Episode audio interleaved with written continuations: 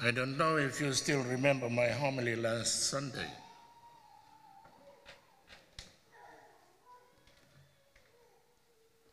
Living under the same roof. You remember that?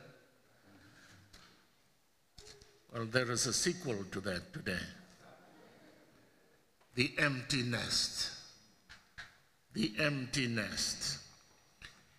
It must be, I've been asking some of you, what is your experience of the empty nest? And it's filled with all kinds of emotions. Some are happy, some are sad, some are just glad to let these kids out of the house. But I was wondering, what would the disciples feel when Jesus left them? Imagine you were one of those disciples. You've been living with Jesus for the last 3 years.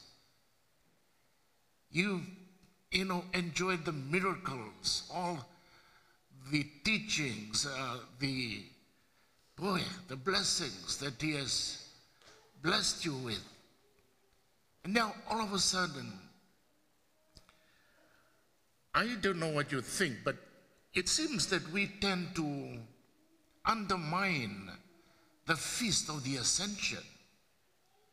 Now we've moved it from Holy Thursday to Sunday just to fit us in so that we can be part of this feast. But the Feast of the Ascension completes the whole Paschal mystery. From his life, passion, death, resurrection, and ascension of Jesus completes the Paschal mystery.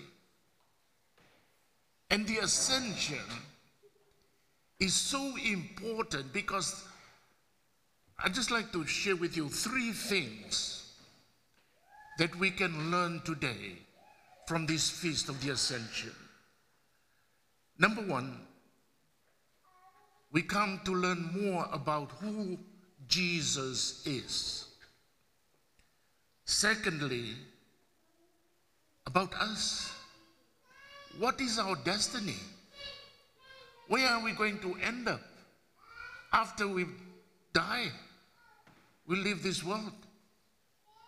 And then thirdly, is our job, our responsibility is to witness to God's love. To be a witness to God's love here in this world. So these are the 3 things that we are called to live. Jesus' earthly life did not end with his death on the cross, but with his ascension into heaven. Mary Magdalene wanted to hug him in the garden. He said, "No, don't touch me. I have to return to my Father." So in those 40 days, Jesus was appearing to the disciples all over the Holy Land, not wanting to be touched by any human being, because he came as a human being to be one like us, and now he has to return to the Father. And what we proclaim every Sunday, who Jesus is, God from God, light from light, true God from true God, begotten, not made, consubstantial with the Father, he goes back to sit at the right hand of the Father to complete his mission. So where the head is, we the body will be. So that is our destiny. Our destiny as people who believe in Jesus, people who accept the life, the truth about who Jesus is, our destiny is in the right hand of the Father. How amazing is that? Today is Memorial Day. Tomorrow is the feast of the Memorial Day. We remember all our... Now, people who sacrificed their lives for our peace, for our freedom,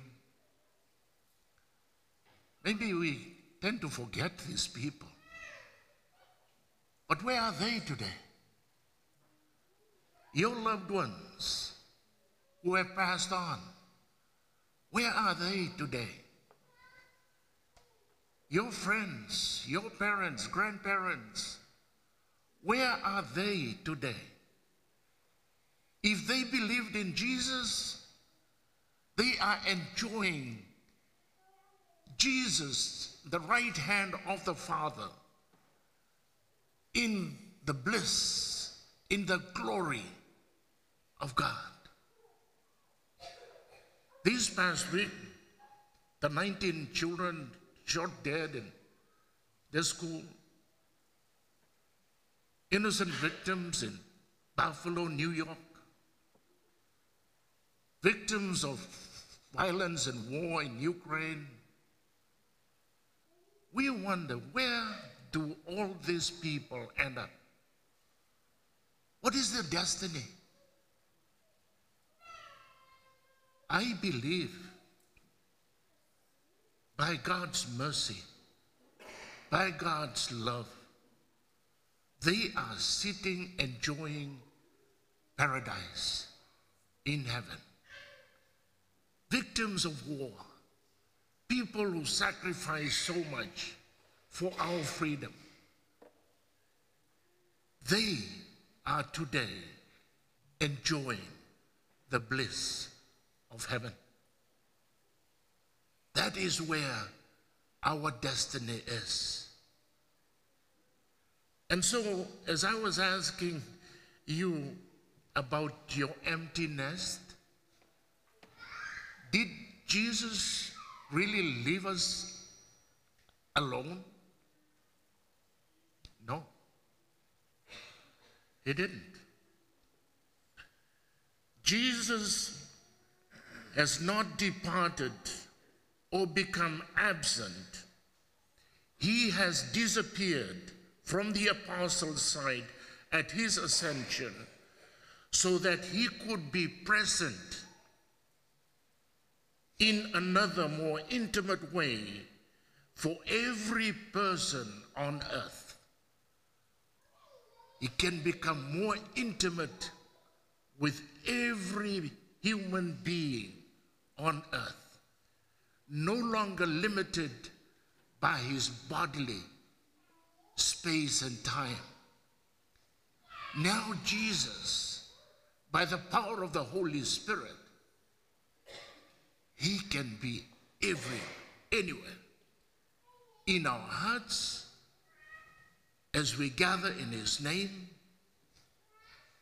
wherever human beings gather, God resides, God dwells, God lives. This is our destiny. Have you ever thought of that? As we were sharing about this empty nest last Sunday, there was a family I was sitting together, and the father just turned to me and said, "Father, in our home, we may never have an empty nest, because they have a child that cannot leave home." I was a little sad to hear that. But as I was reflecting on this, you know, the Feast of the Ascension reminds us that there is really no empty nest in our relationship with God.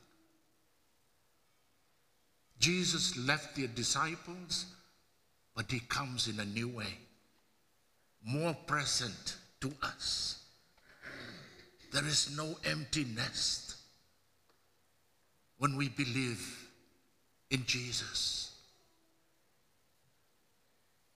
The letter to the Hebrews reminds us today that when Jesus enters into the glory of heaven, he goes into a sanctuary not built by humans, but into the Father's presence. And in that sanctuary, he brings all this, wow, everything that we human beings experience to offer. The one sacrifice on the cross in Calvary is no longer can be celebrated many times. It is just one big sacrifice that covers eternity, the beginning of the world to the end and beyond. God never abandons his people. And that is why, for us, this feast of the Ascension reminds of who Jesus is and reminds us of who we are in the eyes of God. And now, having experienced this, we are called to go and witness to this power, to this presence in us, to the whole world. The disciples in today's gospel in Luke,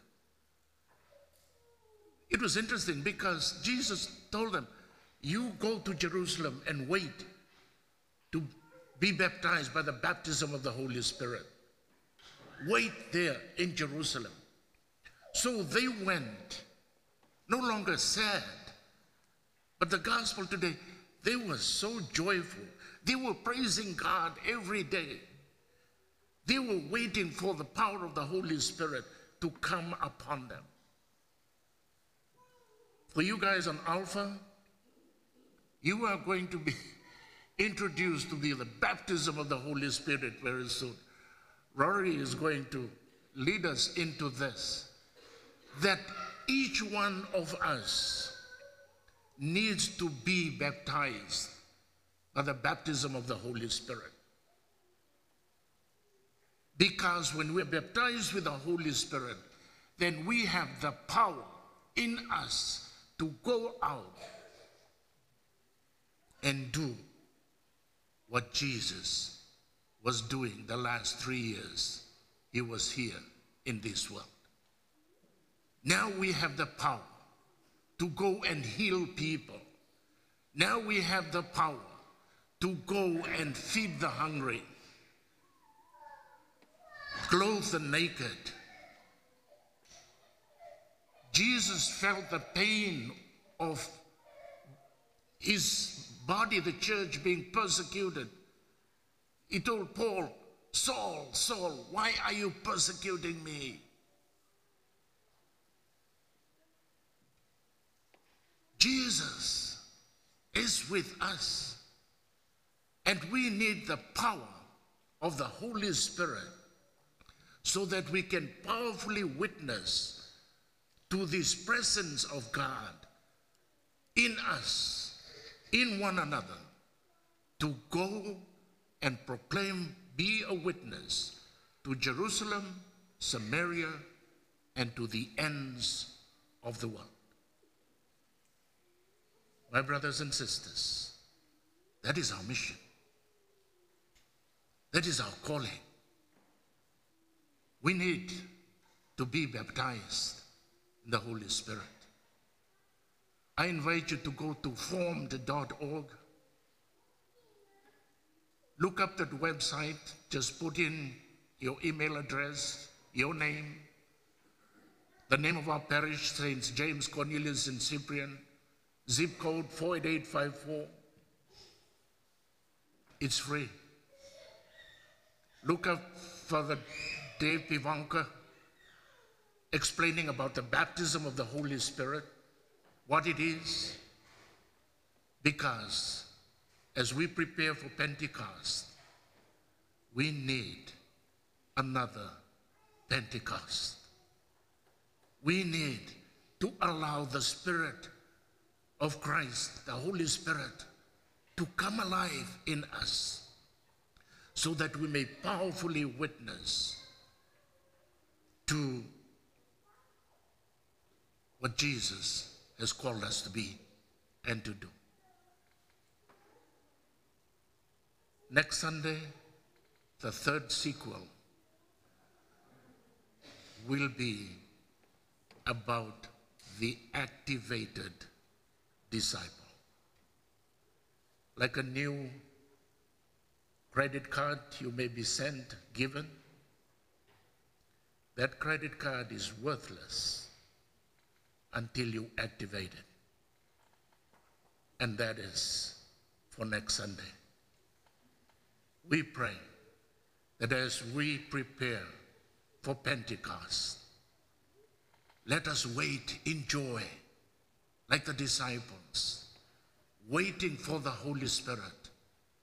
Let us praise Him in song, in prayer, every day, waiting for this power of the Holy Spirit to fill us, to baptize us once again with the baptism of the Holy Spirit, so that we can be witnesses of God's love to Jerusalem, Samaria, your neighborhood, your zip code, wherever you are.